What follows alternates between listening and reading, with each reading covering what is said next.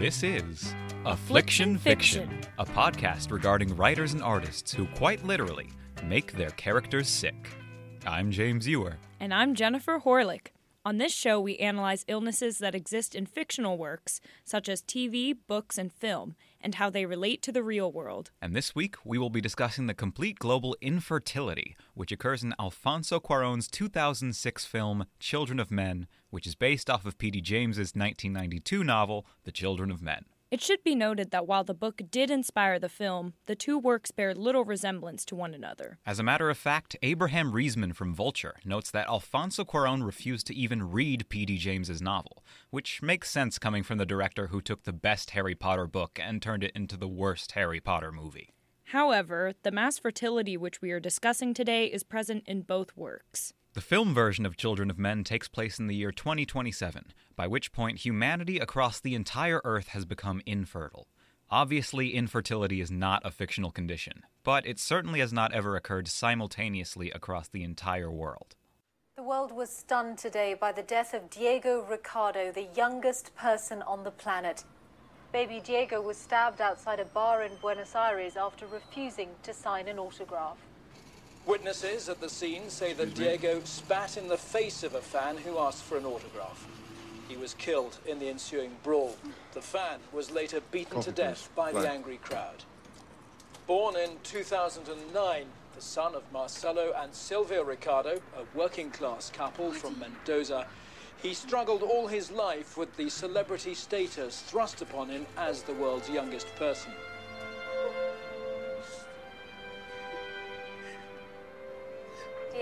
Ricardo, the youngest person on the planet, was 18 years, 4 months, 20 days, 16 hours, and 8 minutes old.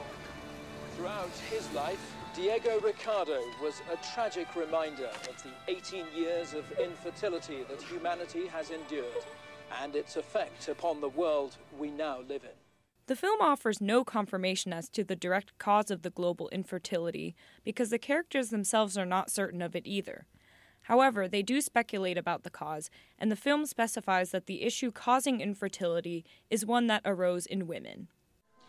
The Human Project gives this great big dinner for all the scientists and sages in the world. They're tossing around theories about the ultimate mystery. Why are women infertile? Why can't we make babies anymore? Some of them say it's genetic experiments, gamma rays, pollution, same old, same old. Anyway, in the corner, this Englishman's sitting. He hasn't said a word. He's just tucking into his dinner. so they decide to ask him. They say, Well, why do you think we can't make babies anymore? And he looks up at them and he's chewing on this great big wing. And he says, I haven't the faintest idea, he said. But this stork is quite tasty, isn't it? In the novel, however, the cause of the mass infertility is specified as being a sudden absence of sperm in all men.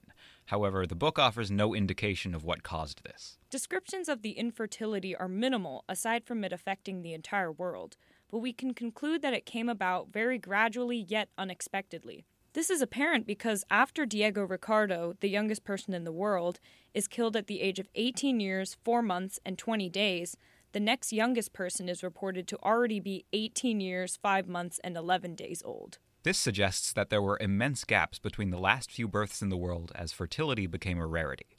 Additionally, a character in the film who had worked as a midwife recounts her observations of appointments becoming more and more scarce. I was 31, midwife at the John Radcliffe. I was doing a stint in the antenatal clinic. Three of my patients miscarried in one week. Others were in their fifth and sixth month. Managed to save two of the poor babies. Next week, five more miscarried. Then the miscarriages started happening earlier. I remember booking a woman in for her next appointment and noticing that the page seven months ahead was completely blank. Not a single name. I rang a friend who was working at Queen Charlotte's and uh, she had no new pregnancies either. She then rang her sister in Sydney. And it was the same thing there.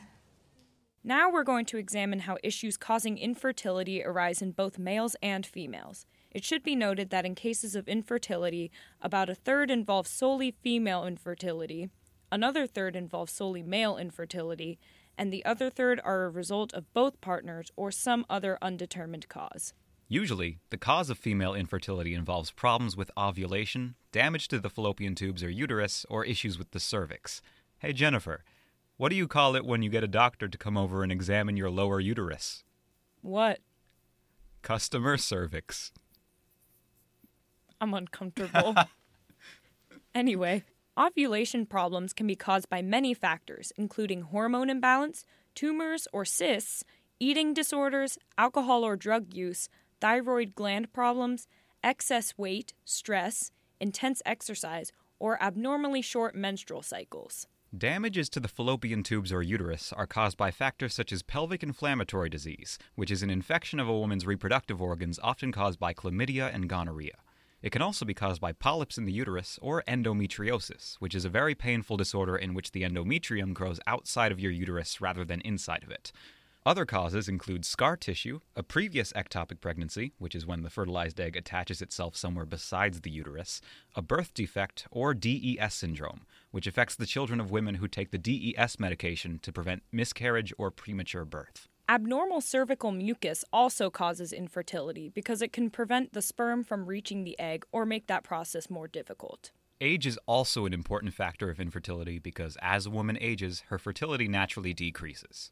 Doctors treat female infertility in a variety of ways, including prescribing hormones to correct a hormone imbalance, short menstrual cycle, or endometriosis. Other treatments include medications to stimulate ovulation, supplements to enhance fertility, antibiotics to remove an infection, if there is one, or performing minor surgery to remove blockage or scar tissues from the fallopian tubes, uterus, or pelvic area. The possibility of female infertility cannot ever be completely prevented, but there are ways that women can decrease that possibility.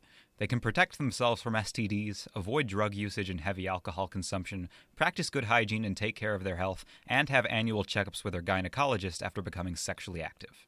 We can also discuss infertility as it arises in men. According to the University of Maryland Medical Center, more than 90% of instances of male infertility are a result of sperm abnormalities. These abnormalities are divided into three different classifications depending on whether they affect sperm count, movement, or shape. The first abnormality is low sperm count. Oligospermia is the medical term for a sperm count of less than 20 million per milliliter, whereas azoospermia is the term which refers to the complete absence of sperm cells in semen. Low sperm count is typically a result of some obstruction in the male reproductive system, such as in the epididymis or ejaculatory ducts. The second abnormality is poor sperm motility or ability to move. The medical term for this is asthenospermia. Poor sperm motility makes it more difficult for sperm to fertilize eggs. Issues arise when more than 40% of a man's sperm is unable to move quickly and in a straight line. The final abnormality is abnormal sperm morphology, or shape and structure. The medical term for this is teratospermia. If a sperm is abnormal in shape, it cannot fertilize an egg. This becomes problematic if less than 60% of a man's sperm have a proportionate oval head and singular long tail. A number of risk factors can lead to these abnormalities. The first of these is simply the aging process. As men age, their sperm naturally reduce in number, motility, and genetic quality. Another factor is sexually transmitted diseases, which can inhibit sperm function and cause scarring in the male reproductive system. And for this reason, you should take care to protect yourself from STDs, even if you're not a human. That's why there's a store on University Place that sells products to prevent sexually transmitted diseases among bears. What store are you talking about? Grizz TDs? I don't get it. anyway, there are also lifestyle factors which can contribute to the likelihood of sperm abnormalities, such as abusing substances or smoking. A less obvious factor that can cause sperm abnormalities is varicoceles, or enlarged veins in the scrotum. Varicoceles are not unlike varicose veins, which occur in the legs. And finally, sperm abnormalities can come as a side effect of long term exposure to particular medicines, chemicals, and toxins. This was the cause which the scientists in the film seemed to speculate about the most, as it is a factor which could hypothetically affect humanity on a large scale. Of course, not being able to reproduce can also simply be a result of not finding someone who wants to have kids with you. For instance, let's say you hypothetically got photographed at the Charlottesville rally. Good luck. Oh my. treatment of male infertility first involves treatment of the medical problems which could be contributing to the infertility. This can include surgery to correct varicoceles or obstructions in the reproductive tract, or drug therapy to treat hormonal disorders. I guess you could say that that surgery would make your varicoceles very concealed. If this does not solve the issue, the next step is to use intracytoplasmic sperm injection, or ICSI, as well as in vitro fertilization, or IVF. This means a sperm is injected into an egg outside of the body and then implanted back into the woman. IVF success rates have been improving in the past few years, however, they are still not considerably high.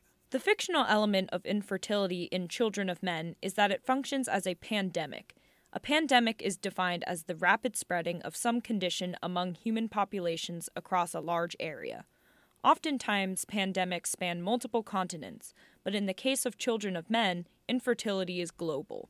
It's important to note that infertility is an issue that is more common in our world than we often think it is. According to a 2014 National Health Statistics report from the Centers for Disease Control and Prevention, 12% of people of reproductive age in the United States have at some point used infertility services to treat a fertility issue. However, infertility has never been a pandemic. Whereas Children of Men takes this condition, which is often considered a deeply personal matter, and imposes it on everyone in the world. Therefore, infertility transforms from a more private and intimate issue which affects each individual differently into a reason for mass panic and terror. Diseases and disorders are ordinarily individual and emotional issues, but when they expand to affect a considerable number of people in one area, they become social issues as well. In Children of Men, infertility is a concern not only because of the devastation that often accompanies not being able to reproduce, but the implications it has on the human race as a whole. For instance, the film shows that the mass infertility causes the governments of many nations to collapse. This causes many people to seek refuge in Britain, but the British government begins to enforce regulations against illegal immigration that are visibly more harsh and violent. And while it's true that Children of Men takes place in a fictional dystopia, viewers have become more quick to note that our current world of international immigration crises is in many ways not too dissimilar. From this, we arrive at an interesting conclusion. Certain problems cause disorders, but disorders also cause certain problems. And that's all we have to say for now. But what do you think? Do you have a question or contribution to today's discussion? Do you know of a fictional illness that you'd like us to talk about? Do you have personal experience with a condition similar to a fictional one which you'd like to discuss? If so, send us an email at afflictionfiction at wnyu.org. For now, I'm James Ewer. And I'm Jennifer Horlick. Thanks for listening. And get well soon.